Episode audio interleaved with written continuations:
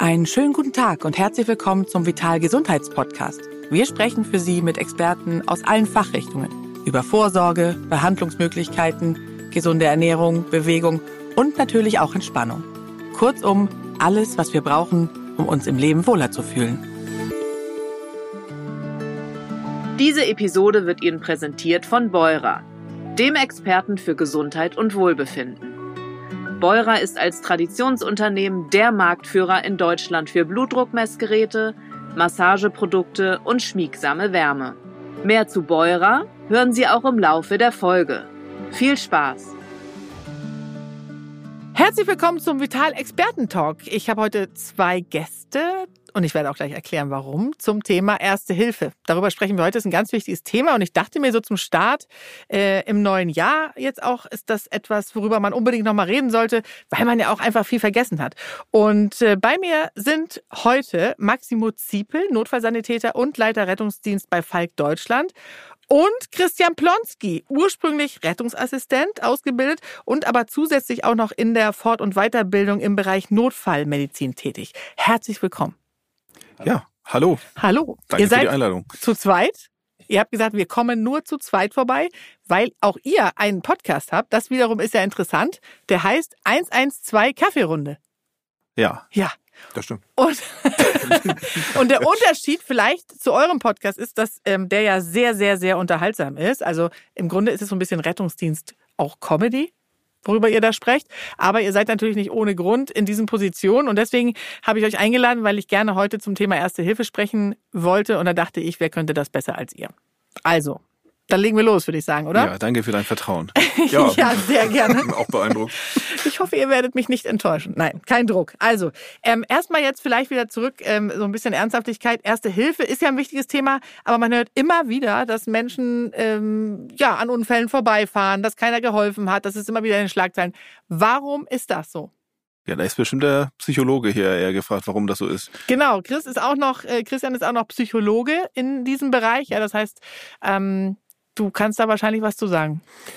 Äh, ja, also erstmal ähm, ist das eine schwierige ähm, Frage insofern, als dass die Gründe dafür schon ähm, sehr divers und vielfältig sind. Also ähm, tatsächlich ist es so, dass natürlich das äh, ganz häufig gesagt wird, naja, die Leute haben Angst, äh, was verkehrt zu machen äh, oder oder oder. Äh, ein ganz wichtiger Punkt ist tatsächlich äh, weit überwiegend, äh, dass so eine sogenannte Verantwortungsdiffusion entsteht. So heißt das auf schlau. Was heißt ah, das? Ja, das klingt. Äh, ja, klingt erstmal gut. Genau. Ähm, was heißt das? Äh, die Wahrscheinlichkeit, wenn jemand alleine an seine Unfallstelle kommt, ähm, ist tatsächlich etwas höher, immer im Allgemeinen gesprochen. Ne? Also mhm. Also haben wir auch da natürlich so eine ähm, Normalverteilung. Das heißt, so in der Bevölkerung würde jemand, wenn er alleine kommt, im Schnitt eher ähm, überlegen, ähm, etwas zu tun und sei es auch nur den Notruf abzusetzen, als wenn man sieht, da sind schon mehrere und so ist es auch in der Fußgängerzone.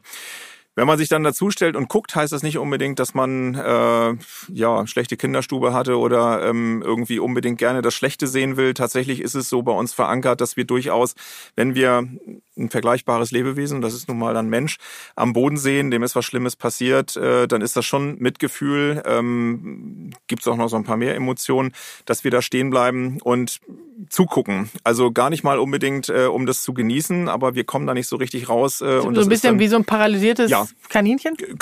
Im so Grunde, was. genau, ja. Ähm, und das Nicht-Helfen, das ist dann aber häufig tatsächlich, dass man wirklich so eine Aufforderung braucht. Äh, und das erlebst du dann auch, wenn du professionell unterwegs bist und mal jemanden ansprichst. Dann ist es selten, dass jemand sagt Nein. Aber dieser erste Moment und eine gezielte Aufforderung, die ist dann oft sinnvoll, weil jemand davor steht und überhaupt keinen Plan hat, was er macht. Das ist ja ganz häufig leider dann so der zweite Fall. Das Fachliche ist das eine. Das zweite ist eben so eine Verantwortungsdiffusion. Warum gerade ich? Ich wüsste jetzt keine aktuellen Studien, aber ich würde schon sagen, äh, dass man so in der, in der Sozialpsychologie sicherlich schon sagen kann, dass das so in den letzten Jahren, äh, Jahren denn auch zugenommen hat, äh, diese Verantwortungsdiffusion. Dass, dass also, man nicht hilft. Warum gerade ich? Ja, genau. Okay. Zeitdruck. Äh, aber ist es denn vielleicht auch ein bisschen, ist es zu viel erwartet, dass man als Laie etwas tut? Könnte naja, man jetzt fragen. Beweise ich nicht. Also ich ähm, habe ja jetzt das Problem, dass ich gar kein Laie bin. So. Ähm, ja, also, das stimmt. aber denk doch mal aus der Sicht eines Laien. Genau, ich glaube, was sicherlich auch ungünstig ist, ist immer noch die Form, ähm, wie wir an Erste Hilfe herangeführt werden in Deutschland. Das ist ja bei den allermeisten eigentlich erstens der Fall oder das erste Mal, wenn er einen Führerschein macht oder Genau, sie. das erste so. und letzte häufig auch. Ne? Häufig auch und auch aus Gründen. Und wenn man mal so einen Erste-Hilfe-Kurs mitgemacht hat, ist das ja jetzt nicht unbedingt eine Animationsveranstaltung, wo man sagt, geil, warum nicht nächste Woche schon wieder, sondern ja doch eher so, gut, das waren jetzt mal so ein Tag, waren auch viele eklige Bilder im Zweifel. Ähm, und was nehme ich daraus mit? Und das ist, glaube ich, äh, kann Max gleich aus der Praxis vielleicht noch mal was zu sagen. Für mich, der jetzt auch in Leitlinien der Reanimation mit unterwegs ist, ein ganz großes Problem, dass wir in einem reichen Land wie Deutschland es bis heute nicht schaffen, dass wir die Reanimation, die Laienreanimation auf die Straße bekommen. Das heißt, dieses sogenannte therapiefreie Intervall, wo jemand erkennt, da ist jemand am Boden liegend, der hat offensichtlich auch keinen Kreislauf mehr, erkennt das sogar, meldet das der Leitstelle und dann, dann haben wir im Schnitt vielleicht so eine Hilfsfrist von zwölf Minuten, mhm. wissen aber nach drei bis fünf Minuten müssten wir was tun, weil Hirnzellen unwiderruflich absterben und tatsächlich dieses Wiederbeleben, äh, die Chance sinkt in den ersten drei bis fünf Minuten pro Minute um zehn Prozent. Das ist schon äh, ziemlich viel, wenn man defibrillieren könnte. Lange Rede, kurzer Sinn. Was wir bräuchten wäre niederschwellig, häufig, wie andere Länder es auch machen. Skandinavien ist da deutlich besser. Äh, schon in der Grundschule im Grunde die Kinder heranführen und das so durchziehen, auch durch die Berufsausbildung. Es wäre so einfach.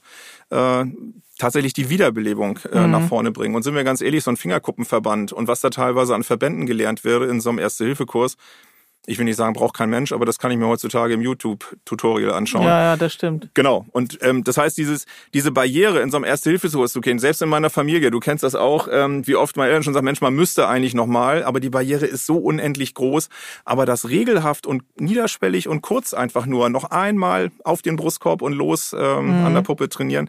Ja, du merkst, ich bin da emotional, weil mich ja, das wirklich, ja, weil mich das stört, weil wir seit Jahren denn uns überlegen, warum helfen die Leute nicht in dieser wichtigen Situation Weiß das ist ja können. wirklich die wichtigste. Ich bin ja, ja auch rettungsdienstlich äh, ausgebildet äh, und habe es auch gelernt und habe aber auch sofort erkannt, dass das eigentlich ein Fach in der Schule sein müsste, wo man sowas äh, lernt. Sei es, dass man es in Biologie macht oder, oder äh, was auch immer.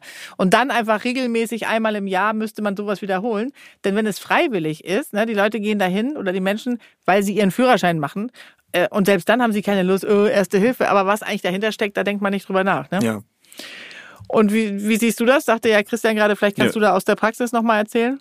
Max? ja, also vielleicht, vielleicht haben wir ja ähnliche Erfahrungen gemacht, also ne, da du ja auch auf dem Rettungswagen gefahren bist. Also ich nehme das immer wahr, die Leute sind in so einem, ja, schockiert, hilflos. Und aber aber auch zu Recht, weil das ist eine Situation, keine alltägliche Situation. Und ähm, und die freuen sich, dass Hilfe da ist. Und dann wirst du an den Ärmel gezogen und also kommen sie schnell, helfen sie und ich kann es nachvollziehen. Und ich bin aber auch bei, bei Christian, wo man sagt, ja, wir müssten viel früher anfangen, die Kinder zu schulen und so weiter. Ich, die, die nehmen schon so viel mit von klein auf. Und dann könnte man eine ganze Gesellschaft umerziehen. Ähm, aber warum wird es denn nicht gemacht? Gut, da sitzen hier die Falschen. Also da müsstest du vielleicht die Politik ja. einladen. Also ich, ja, ich meine, wir, wir versuchen schon, äh, da gab es so Programme hier, äh, Tag der Reanimation und, mhm. äh, und, und wir können schon, was ich bei meiner Tochter, da bin ich auch hingefahren mit dem Rettungswagen und habe das äh, vorgestellt. Aber es ist halt, ja, was man so, ja, ja, mhm. aber auch schon im Kindergarten. Allein ja. so, damit die, die gucken. Habe ich auch gemacht. Im Kindergarten meines Sohnes und in der Grundschule habe ich auch äh, einen Kurs gemacht. Ja, cool. Und es gibt so ein paar Institutionen, die machen das, aber es ist, glaube ich, noch die Ausnahme. Es müsste zur Pflicht werden, ne? Ja, schon. Also, kann, ja. Es ist ja ein bisschen so falsch aufgezogen. Man wirft sozusagen vor, es wird nicht genug Ersthilfe geleistet, aber man bildet sie auch nicht aus genau. in Ersthilfe. Erste genau. Hilfe. Also von daher. Ja, ich denke, also wir sind uns nicht ganz einig, aber ich äh, glaube schon, dass wir recht starke Hinweise auch darauf haben, warum ist das so. Wenn du jetzt mal zum Beispiel an die Stadt Flensburg denkst, ich kann es nicht mehr sagen, in welchem Jahr das war, da hatten wir hier die Situation, dass ein äh, minderjähriger Fahrradfahrer von einem LKW überfahren wurde. Das zieht sich seitdem durch Politik. Und das ist mir jetzt ganz, ganz wichtig. Ich glaube, gerade für den Laien mag das ein bisschen hart klingen, aber das ist keine Wertung dem Opfer gegenüber, aber es ist einfach ein sichtbarer Unfall. Und das ist das ja, wo die Medien sich drauf stürzen. Wir haben hier jeden Tag von unseren Blaulichtreportern irgendeinen Verkehrsunfall in der Zeitung. Verkehrsunfall wird wahrgenommen.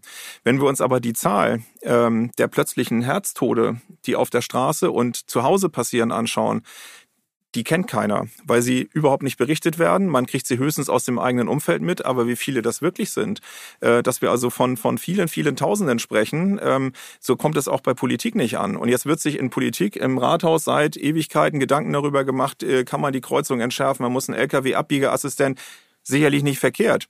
Aber in der Priorität und wenn wir uns die Häufigkeit angucken und wie oft tatsächlich ein junger Mensch, und ich rede von 40, 30, 20, da wird sicherlich weniger, aber sagen wir mal 40 aufwärts, umfällt und eigentlich hätte gerettet werden können und wie häufig der Rettungsdienst ankommt und feststellt, von Notruf bis jetzt ist nichts passiert und das ist ein ganz wesentlicher Teil des Grundes, warum der jetzt äh, nicht reanimationsfähig ist oder wir eben einfach nichts mehr machen können mit dem Rettungsdienst das kriegt keiner mit. Und deswegen glaube ich, ähm, ist das die Antwort auch ein Teil auf der, oder zumindest ein Teil der Antwort auf deine Frage, warum wird nichts gemacht, weil es nicht präsent ist. Okay, das wollen wir ja jetzt ändern, deswegen sprechen wir ja zum Beispiel auch heute. Und es gibt ja diesen schönen Satz, den auch ich damals gelernt habe äh, in Bezug auf Ersthilfe. Man kann nichts falsch machen, außer man macht nichts.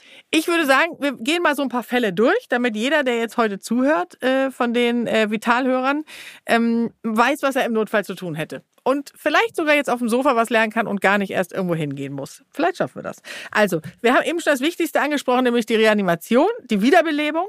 Und das ist natürlich etwas, was am allerwichtigsten ist, weil noch vor einem, wie du schon sagtest, Verband oder äh, einem Sturz geht es da wirklich um Leben und Tod. Wie können wir jemanden schulen, der eine bewusstlose Person findet? Erstmal muss man ja unterscheiden, ist er nur bewusstlos oder muss er reanimiert werden? Vielleicht könnt ihr das mal kurz erklären. Es ist komplett einfach. Wolltest du da? Nö, sehr, äh, sehr gerne. Es ist komplett einfach. Insofern, als ähm, wir schon lange weg sind davon von Pulstasten etc., der Laie schaut, atmet der Patient oder eben, ja, in dem Fall ist es ja ein Patient, atmet er eindeutig oder atmet er nicht eindeutig. Das sieht er, indem er auf den Brustkorb guckt oder unter die Nase äh, Ja, schaut, musst du gar nicht mehr. Also es muss wirklich ein eindrucksvolles Atmen sein. Wenn der Brustkorb sich nicht mehr hebt oder senkt und der Patient fängt schon an blau zu werden etc., man sieht es tatsächlich. Das ist immer ein bisschen abstrakt, wenn man es erzählt, aber du siehst es. Äh, keine Atmung mehr bedeutet, ich mache den Brustkorb spätestens dann frei, mache ihn vielleicht schon vorher frei, um auch zu schauen. Also aufmachen. Richtig, Und Kleidung weg.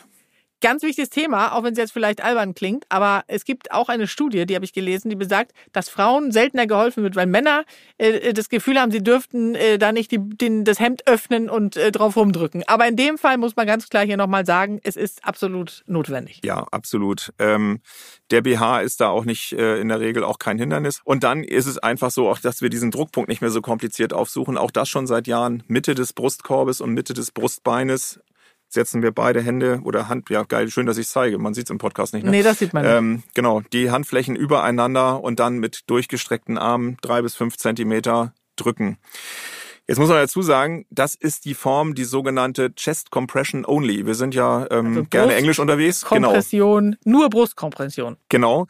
Äh, wenn man sich unsicher ist und ewig nichts gemacht hat und keine Ahnung, wie die Beatmung geht, oder man findet es auch nicht so schön. Man muss fairerweise sagen, die Leute, die spontan in Kreislaufstillstand gehen, die erbrechen häufig. Es ist auch nicht schön. Möchte ich auch Ja. nicht machen. Ähm, ohne Hilfsmittel. Das heißt, diese Thoraxkompression alleine, die kann man machen. Jetzt muss man sagen, in der Stadt hat das dann auch relativ gute Chancen, wenn der Rettungsdienst dann entsprechend schnell da ist. Auf dem Land muss man sagen, und ähm, da müssen wir auch so fair und offen sein, sich da eine halbe Stunde abzumühen, das ist nahezu unmöglich. Es kostet richtig, richtig Kraft. Mhm. Und da kommt es natürlich schon drauf an, dass irgendwann auch Luft in den Patienten kommt. Also da gibt's auch viele Fake News, würde ein Ex-Politiker aus den USA vielleicht sagen. Ähm, da ist ganz viel Falschmeldung unterwegs gewesen, mal vor ein paar Jahren. Die halten sich leider, ähm, dass das jetzt nur noch notwendig ist, den Brustkorb zu drücken und dann äh, braucht er gar keine Beatmung mehr. Das ist natürlich Quatsch. Die Genau, braucht weil- er schon. Braucht er schon. Genau. Genau. Aber in den ersten Minuten ist das auf jeden Fall im Zweifel lebensrettend beim Erwachsenen, weil die allermeisten Erwachsenen nicht Kreislaufstillständig werden, weil sie ein Atmungsproblem haben, sondern in der Regel ist es kardial bedingt. Und dann Durch ist noch durch, genau, ist bis eben quasi noch geatmet worden, er kippt um und jetzt mache ich eben nichts anderes ja als die Verteilung des sauerstoffreichen Blutes. Und das ist schon Genau. Und das ist ja genau das. Normalerweise besteht es eben aus dem sogenannten Drücken und Pusten, wie man sagt, umgangssprachlich Drücken und Beatmen. Und das Drücken macht ja, das muss man vielleicht auch mal erklären, dass das Blut, wie du gerade schon gesagt hast, äh, quasi weiter zirkuliert und äh, den Körper versorgt.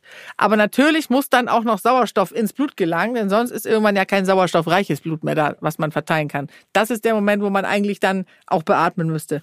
Was man natürlich äh, machen kann, ist, es gibt ja diese Masken, die man dann aufziehen kann.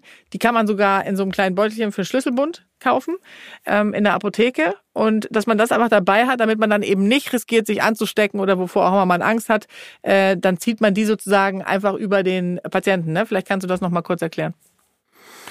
Ja, genau. Also es gibt unterschiedliche Hilfen. Es gibt diese Beatmungstücher, die man eben einfach drauflegt. Ähm, und es gibt eben auch Beatmungsmasken, wobei da muss man sagen, bei der Beatmungsmaske, die sind nicht ganz selbsterklärend. Und da würde ich schon sagen, da sollte man das auch doch mal, durchaus mal gelernt haben. Also mhm. zumindest sich mal angeschaut haben an der, an der Puppe. Denn da äh, wird es, glaube ich, auch ein bisschen schwieriger. Ähm, und man sollte im besten Fall dann auch zu zweit sein. Äh, das wäre so das Optimum. Aber so eine klassische Maske, die würde ich mir schon noch mal erklären lassen. So ein Beatmungstuch, das ist drüberlegen. Ich muss eben den ja, wie man sagt, den Hals überstrecken. Also genau, ähm, also das Kinn so leicht nach oben.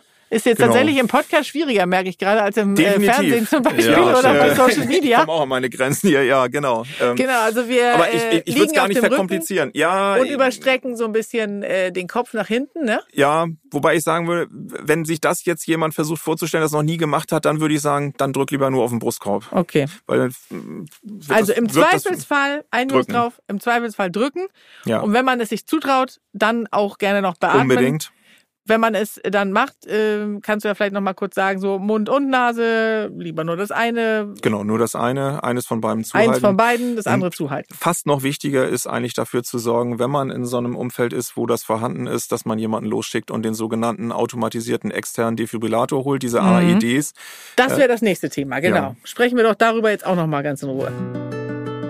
Ein Notfall kann jeden treffen, immer und überall, gerade wenn Sie es am wenigsten erwarten. Und dann zählt jede Sekunde.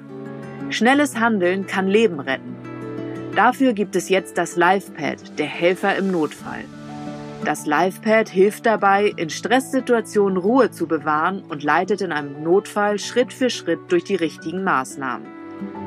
Durch visuelles und akustisches Feedback nimmt das LifePad dem Ersthelfer die Angst, etwas falsch zu machen.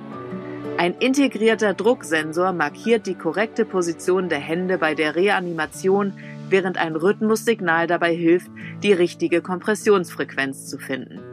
Und LEDs zeigen, wenn genügend Druck ausgeübt wird. Erste Hilfe, sicher und schnell. Beurer. Defibrillator. Das ist ja für viele einfach nur ein Fremdwort. Äh, dabei ist das eigentlich das Wichtigste, was man braucht, wenn man eine Reanimation durchführt. Und es ist ja auch äh, an vielen Ecken erhältlich. Also man kennt das vielleicht im, im, im in, einem, in der Bank. In der Bank, genau. Oder Bahnhof im, kann er, also mittlerweile schon doch ja, sehr häufig. Da stehen sogar manchmal so Schilder ja. mit so einem Richtungspfeil, wo die aushängen. Und den nimmt man da einfach raus. Ist ja. selbsterklärend. Auf ja. diesem AED sind äh, Piktogramme, also sind da Bilder so in der Reihenfolge, wie man es auspacken soll, wie man diese Klebeelektroden, wie man sie aufbringt und äh, dann ich weiß nicht, ob alle Modelle, aber die meisten, die die reden auch mit einem. Ja. Wenn man die die anmacht, dann Sprechen wird man auch da sagen, genau und dann, was man tun soll. Und dann geht's darum, halt diese Anweisungen Folge zu leisten und äh, technisch läuft da ja der der Mist oder diese elektrische Aktivität und das, was er auswertet, dann entscheidet er, wird geschossen oder nicht. Ne? Oder ja. so, und, aber dann sagt er, ne, Hände weg und drücken sie auf, auf die rote Taste und so. Also äh, ja, wie gesagt, auch da, ne, keine Angst, ähm, das anzuwenden. Und wenn man jetzt merkt, dass man, hm, ja, wie sieht das aus? Habe ich irgendwie Sorgen? Ja, weiß ich, Internet auf oder geht raus und guckt euch das an, ja. äh, dann, weil es ist schwer zu erklären oder meldet euch bei der, weiß ich, nächste Hilfsorganisation und macht einen Erste-Hilfe-Kurs, wo das nochmal erklärt wird. Oder geht zur Rettungswache um die Ecke. Also ich denke, Jeder die, die, erklären, oder die Feuerwache, ne? Die, ja. die, die werden alle das gerne einmal vorstellen. Ja damit man dann hilft. Also äh, es gibt ja auch YouTube-Videos, wie du, äh, Christian, auch schon gesagt hast, und da kann man das ja auch sehr gut sehen. Aber diese Defibri Defibri Defibrillation. Dieses ist echt ein schwieriges Wort. Ähm, diese, diese, äh, die hängen überall aus und wenn man sie dann auspackt und anwendet, sagt er ja auch, ob geschockt werden muss mit dem Defibrillator oder nicht. Ja, genau. das heißt, äh, man muss auch nicht Angst haben, äh, man müsste vielleicht gar nicht defibrillieren, sondern das entscheidet der und ansonsten sagt er einfach weiterdrücken. Ja. So, das heißt, wenn wir jetzt nochmal zusammenfassen, ist natürlich das erste, was man macht, äh, jemandem zu sagen 112 rufen, wenn das genau. noch nicht passiert ist dann äh, fängt einer an zu drücken, im Zweifelsfall auch noch zu beatmen und der andere äh, guckt, ob es einen Defibrillator gibt. Ist denn eigentlich zu empfehlen, dass man auf dem Land, da gibt es ja auch Studien drüber, finde ich immer wieder interessant, äh, auf dem Land ist sozusagen die Zeit natürlich so ein bisschen länger, bis der Rettungswagen kommt. Und wenn man da am Ende der Welt keinen Defibrillator hat, hat man natürlich schlechte Karten. Ähm, kann man eigentlich sagen, dass man sowas dann zu Hause haben sollte, wenn man äh, weit weg wohnt? Also erstmal weiß ich gar nicht, ob man, kriegt man sowas für zu Hause? Also du kannst das, Doch. je, das kann Kannst jeder du? Ja, privat kann wirklich jeder- bestellen. kann jeder bestellen? Ob man die 1,2 oder 1,3 ausgeben will, ist die Frage. Ja. Kostet 1200 Euro. Ja, Also genau. Theoretisch. Der Rettungsdienst ist in, äh, ja, ist Ländersache und ähm, Es ist überall auch Be- unterschiedlich. Ne, ist unterschiedlich, sagen, ne? aber die Hilfsfristen, die schwanken zwischen 10, sagen wir jetzt so ein, weiß ich, 14 Minuten um Ja, was, so, Ja. ne, so Ja. 10 ungefähr. bis 14 So, und bis ein RTW da sein muss. Das nennt man Hilfsfrist. das ist die Hilfsfrist. So, und 12 Minuten gilt es zu, zu überbrücken. Im Optimalfall. Ne? Ohne Schnee und alle Autos müssen da sein und so weiter und so fort. Und im Moment ist es ja auch schwierig, ne? Haben wir ja, Ja, äh, auch also- das Thema, dass die Hilfsfristen länger geworden sind. Ja, keine Frage. Vielleicht deswegen ist es umso wichtiger, dass man darüber spricht und dass man weiß, sich ein bisschen selbst zu helfen. Was ich noch sagen wollte, ist, dass die, auch die, die Leitstelle, ja, wenn man den, den Notruf gewählt hat, viele bieten diese Telefonreanimation an. Der Disponent nimmt sich die Zeit und bleibt bei, bei einem. So ein bisschen wie man es aus den Filmen, aus dem amerikanischen Film kennt, ist es mittlerweile in Deutschland in vielen Leitstellen auch. Also man ist nicht alleine. Okay. Ne, man muss ja, äh, ja, aber deine Frage, ja, ich weiß nicht, ob man ein, ein Defi zu Hause haben sollte, tatsächlich. Ja. Also ich glaube, vielleicht wenn man, eine Überlegung wert. also vielleicht, wenn, wenn man, äh, ja, wenn man eine Krankheit hat, wenn man irgendwie herzkrank ist und, und wirklich auf Nummer sicher gehen möchte und die ganze Familie irgendwie so ein bisschen eingewiesen ist, also vielleicht sollte wenn man das- das mal machen. habe ich noch nie gesehen, muss Ja, ich aber auch sagen, dass die fragte so- das auch gerade aus der Notaufnahme ähm, und ich sage, naja, also wenn man sich mit Nachbarn zusammentäte, weil die haben jetzt keinen richtigen Dorfmittelpunkt, aber schon irgendwie ein Haus, äh, wo alle irgendwie da ein- und ausgehen und äh, klar, weil man sich da mit acht Haushalten dann das Ding teilt, Ja. weil die wohnen wirklich an der Ecke. Also wenn da halt dieser eine Rettungswagen, wie Max schon sagt, in ganz Schleswig-Holstein muss in 90 Prozent der Fälle innerhalb von zwölf Minuten die Karre kommen, Ja. ob in der Stadt oder auf dem Land. Blöd ist dann halt, in der Stadt ist die Chance höher, weil natürlich mehr Autos einfach da sind. Draußen, wenn dein Zuständiger gerade weg ist, dann dauert's halt mal, das Ja. stimmt.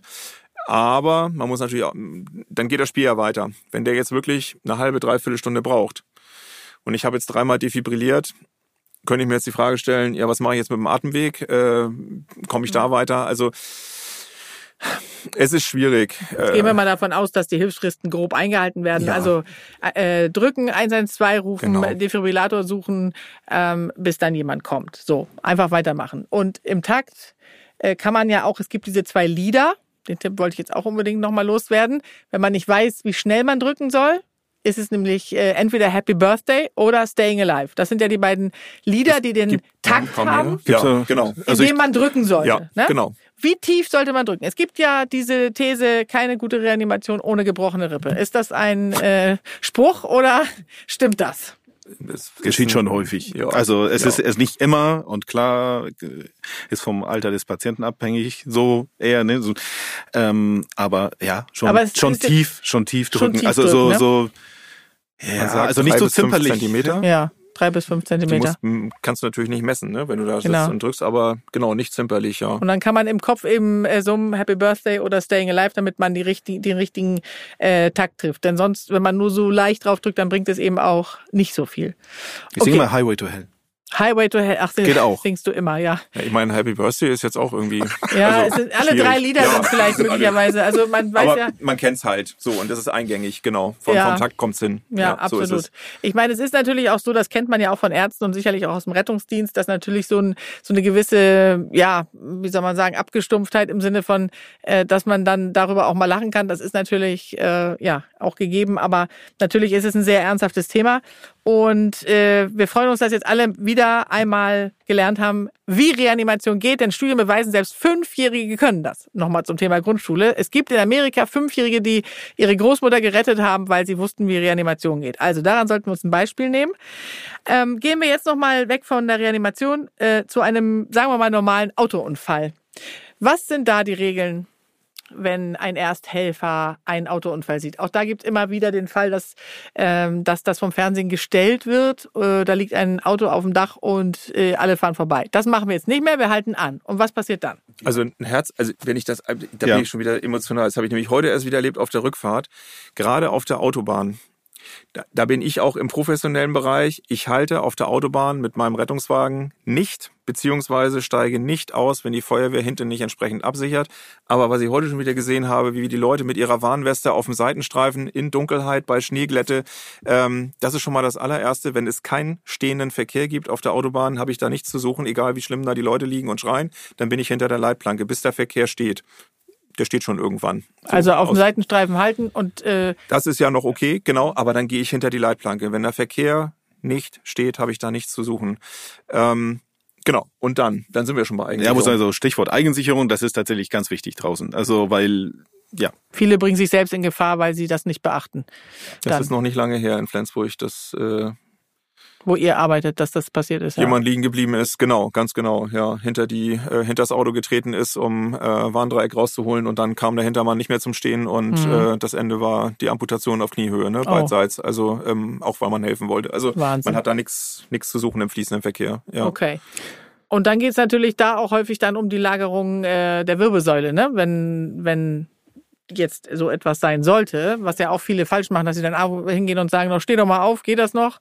Das ja nicht. Und die, und die stabile Seitenlage ist nicht immer gut. Das, weil das haben wir tatsächlich ganz, oder beobachte ich, äh, oder habe ich oft beobachtet, immer die stabile Seitenlage, egal was ist.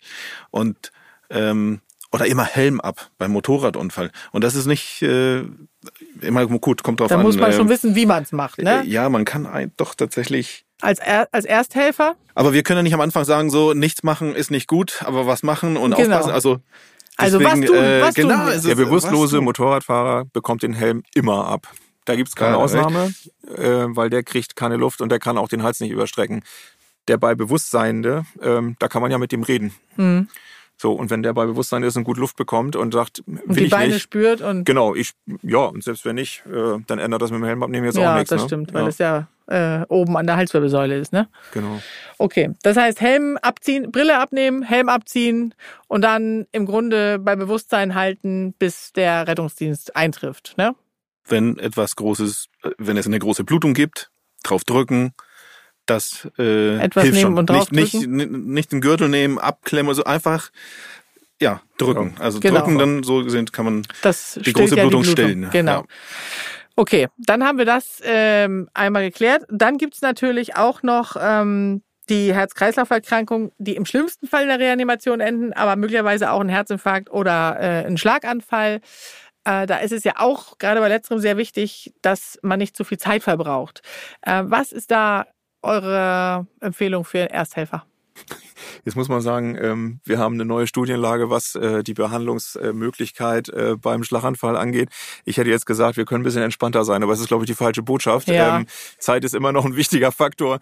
Ähm, ja, tatsächlich, aber ist es eine gute Botschaft, muss man sagen, dass also die, ich sag's mal auf Deutsch, die Wiederherstellungsfähigkeit von Patienten in den Leitlinien tatsächlich offen aufgrund der Ergebnisse, die man hat, äh, durchaus zeigen, äh, dass man etwas mehr Zeit hat, als man bis vor ein, zwei, drei Jahren noch gedacht hat. Ach, wirklich? Ja, tatsächlich. Ähm, was ähm, natürlich auch naja, sagen wir mal, ein gutes Ergebnis ist für die Bemühungen in der Schlaganfallforschung und auch äh, Therapie der letzten Jahre. Mhm. Was aber trotzdem genau nicht heißt, dass wir jetzt äh, uns mehr Zeit lassen sollten. Ähm, je weniger Zeit verstreicht beim Infarkt, genauso wie beim äh, Schlaganfall, desto höher ist die Wahrscheinlichkeit, dass man mit möglichst wenig, ich sag mal, Restschaden, äh, ähm, ich sag's jetzt mal ganz platt äh, und nicht medizinisch, ganz genau, ja, dass ich eben keine Defizite zurückbleiben. Okay. Ja. Weil natürlich, wenn es zu lange dauert, äh, häufig einfach schon Areale zu wenig Sauerstoff bekommen haben und dann genau. äh, manchmal ein normales Leben nicht mehr. Das ist am Myokard genauso wie im Gehirn, ganz genau. Und ähm, tatsächlich muss man sagen, Oberkörperhochlage beim Infarkt wäre irgendwie toll. Die Beine hochlegen äh, kann tatsächlich ähm, dazu führen, dass man äh, ja, die Symptome verstärkt. Ja, oder Kreislaufstillstand hervorruft, ganz genau, weil das Herz die Kraft nicht hat. Genau, weil das ist ja ein wichtiger Punkt, den du gerade ansprichst, weil ja äh, häufig Laien sagen, ja, Beine hoch habe ich schon mal gehört. Mhm. Aber das ist ja nicht immer äh, die Hilfe. Nee, äh, die, die wesentliche Ausnahme ist zum Beispiel der Infarkt eben. Wenn äh, da das Herz schon geschwächt ist, kann man sich, glaube ich, auch als Laie gut vorstellen. Und ich lege den jetzt Oberkörper flach und mache auch noch die Beine hoch, dann laufen mir da auch noch mal so ein, zwei, drei Liter eben zurück äh, in den Körperstamm und dann kann es sein, dass das Herz das nicht mehr schafft. Genau, der macht macht er auch nicht so gerne. Also man muss den ja auch nicht zwingen. Oberkörper hoch und Rettungsdienst rufen. Mhm. Verdacht Schlaganfall, Verdacht äh, Also dass vielleicht jemand sich hinter ihnen kniet und äh, ihn quasi dann lagert auf dem Rücken, auf dem Schoß Ja. oder so und äh, die Rettung, Beine nicht hoch. Beim Rettung. Schlaganfall ja ähnlich. Man, kann man sich ja vorstellen, wenn man da die Beine hochlagert, dann gerät auch noch mehr Blut äh, Richtung Hirn, äh, was ja den Druck noch erhöht, der, was ja beim Schlaganfall auch ein Problem ist. Ähm, vielleicht noch abschließend, es gibt ja diesen Fast-Test. Vielleicht können wir den ja noch einmal erklären, der eigentlich ja gemacht wird. Ich weiß gar nicht, ob der so geeignet ist für Ersthelfer unbedingt oder Das ist witzig. Beim das kommt eigentlich aus der ersten Hilfe und wird jetzt, äh, ich ja, also für die Ersthelfer finde ich es ganz gut, für den Profi habe ich, ich hätte da Fragen. Äh, der hat so ein paar Probleme. Für den Ersthelfer ist er deutlich besser. Das äh, Face Arm Speech Time, wie Genau. wir so schön sagen. Also das müssen wir Face, noch einmal erklären. Genau. Gesicht. Das heißt, habe ich irgendeine ähm, Veränderung im Gesicht? Äh, Und da meine ich eben, ist genau die Schwierigkeit, wenn ich als Retter dazu komme, habe ich ja diese sogenannte Nulllinie, die Basslinie. Ich weiß ja gar nicht, wie du normal aussiehst. Mhm. Wir kennen uns jetzt. Ich würde mir zutrauen zu sagen, okay, da hängt heute der Der Mundwinkel. Mundwinkel, ja. Das geht für den Angehörigen vergleichsweise gut. Mhm. Das heißt, ich schaue ins Gesicht. Gibt es da irgendeine Asymmetrie? Eine Gesichtshälfte anders als die Das andere. Spräche für einen Schlaganfall. Genau. Ja. Arm heißt, ich lasse den Patienten mal beide Arme hochhalten. Ich kann auch noch, wenn ich es kompliziert machen will, seine Handinnenflächen nach oben. Einmal Hände umdrehen quasi, genau, als hätte für man den Geld Hand. Angehörigen auch ähm, ein Test, den man machen kann, weil ich weiß, wie eingeschränkt mobil ist er denn normalerweise. Gibt es Mhm. da heute eine Veränderung? Für den Profi eigentlich gar nicht machbar. Okay. Speech, also Sprache, genau das Gleiche. Spricht er heute verwaschen? Spricht er nicht? Max spricht immer ein bisschen nuschelig. Das naja, er weiß kommt ich ja jetzt. auch aus Argentinien, Genau, habe ich äh, das, das, das vorhin vergessen halt. zu sagen. Genau. jemand anders würde das vielleicht gar nicht erkennen. Ähm, und das Time oder eben Test, da gibt's unterschiedliche Auslegungen, aber das Time soll nochmal, ähm, wir haben keine Zeit. Genau, der soll nochmal klar machen, dass es eilt Ja. in diesen Fällen. Ähm, und Speech ist ja so diese verwaschene Sprache. Man Ja. kann dann natürlich denjenigen auch so einen Satz sprechen lassen. Und wenn der nicht mehr richtig geht, merkt man es auch. Aber ich hatte zum Beispiel auch mal einen Fall, da war mein Verdacht wirklich Schlaganfall. Es war aber tatsächlich eine Unterzuckerung. Also auch die kann ja ähnliche Genau. Symptome machen. Das heißt, Das man ist so. weiß es tatsächlich nicht so Ja. ganz genau. Ne? Und beim Schlaganfall kann der Laie natürlich auch nicht so viel machen, außer lagern, äh, eben Und nicht die Rettung Beine rufen. hoch, Genau. äh, sondern eben den Ober Oberkörper vielleicht so äh, 45 Grad, ähnlich wie beim, Schlag wie beim Herzinfarkt und äh, möglichst versuchen, den Patienten wach zu halten. Ja, auch stechende Kopfschmerzen, alles, was irgendwie unnormal ist und wo die Leute wirklich merken, ich habe Angst und das ist anders als sonst, dann lieber ernst nehmen und lieber einmal zu viel anrufen. Wenn wir bei anderen Dingen sagen, hört mal auf, uns anzurufen, dann ist es sicherlich da was, wo man sagt, lieber einmal mehr. Denn auch diese Sprachstörungen, die können so diffus und unterschiedlich sein. Ähm, das können Wortfindungsstörungen. Äh, das kann ganz viel sein. Das muss nicht unbedingt verwaschen sein. Ja, also Also ähm, abschließend kann man sagen, wir schaffen natürlich nicht alle Fälle heute hier zu klären. Ich glaube, ihr müsst einfach nochmal wiederkommen. Ähm, wir haben einiges äh, geklärt, aber vielleicht, äh, wenn jemand Fragen hat, äh, gerne auch schreiben. Ähm, wir haben besprochen, wie die Reanimation funktioniert, was bei Unfällen zu tun ist und Herz, Kreislauf äh, und Schlaganfall, wenn da jetzt was ist.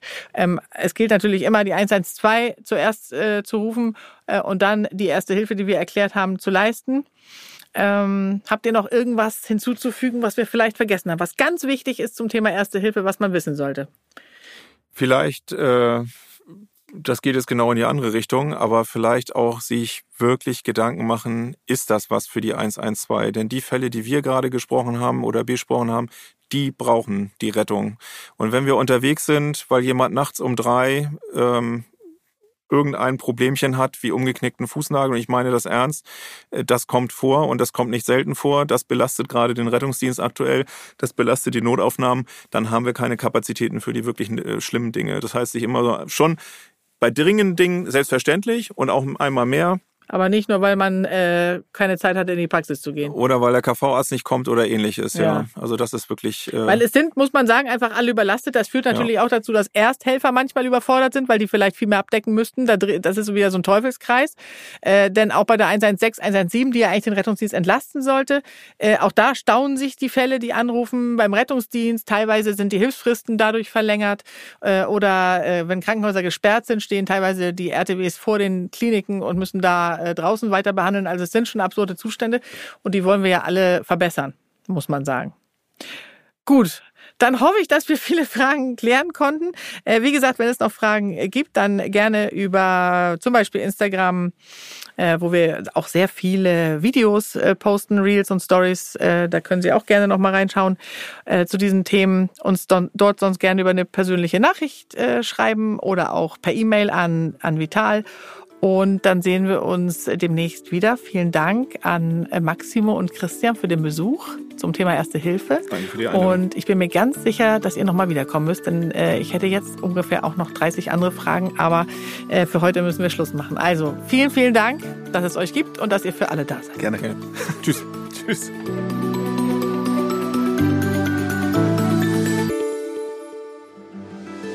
Diese Episode wurde Ihnen heute präsentiert von Beurer.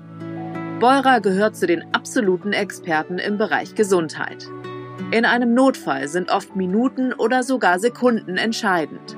Allein in Deutschland könnten jährlich tausende Leben gerettet werden, wenn mehr Menschen im Notfall unverzüglich eine Herzdruckmassage ausführen würden. Das LifePad bei Beurer ist eine sinnvolle Unterstützung bei Wiederbelebungsmaßnahmen und die Bedienung ist denkbar einfach. Weitere Informationen finden Sie auf www.beurer.com.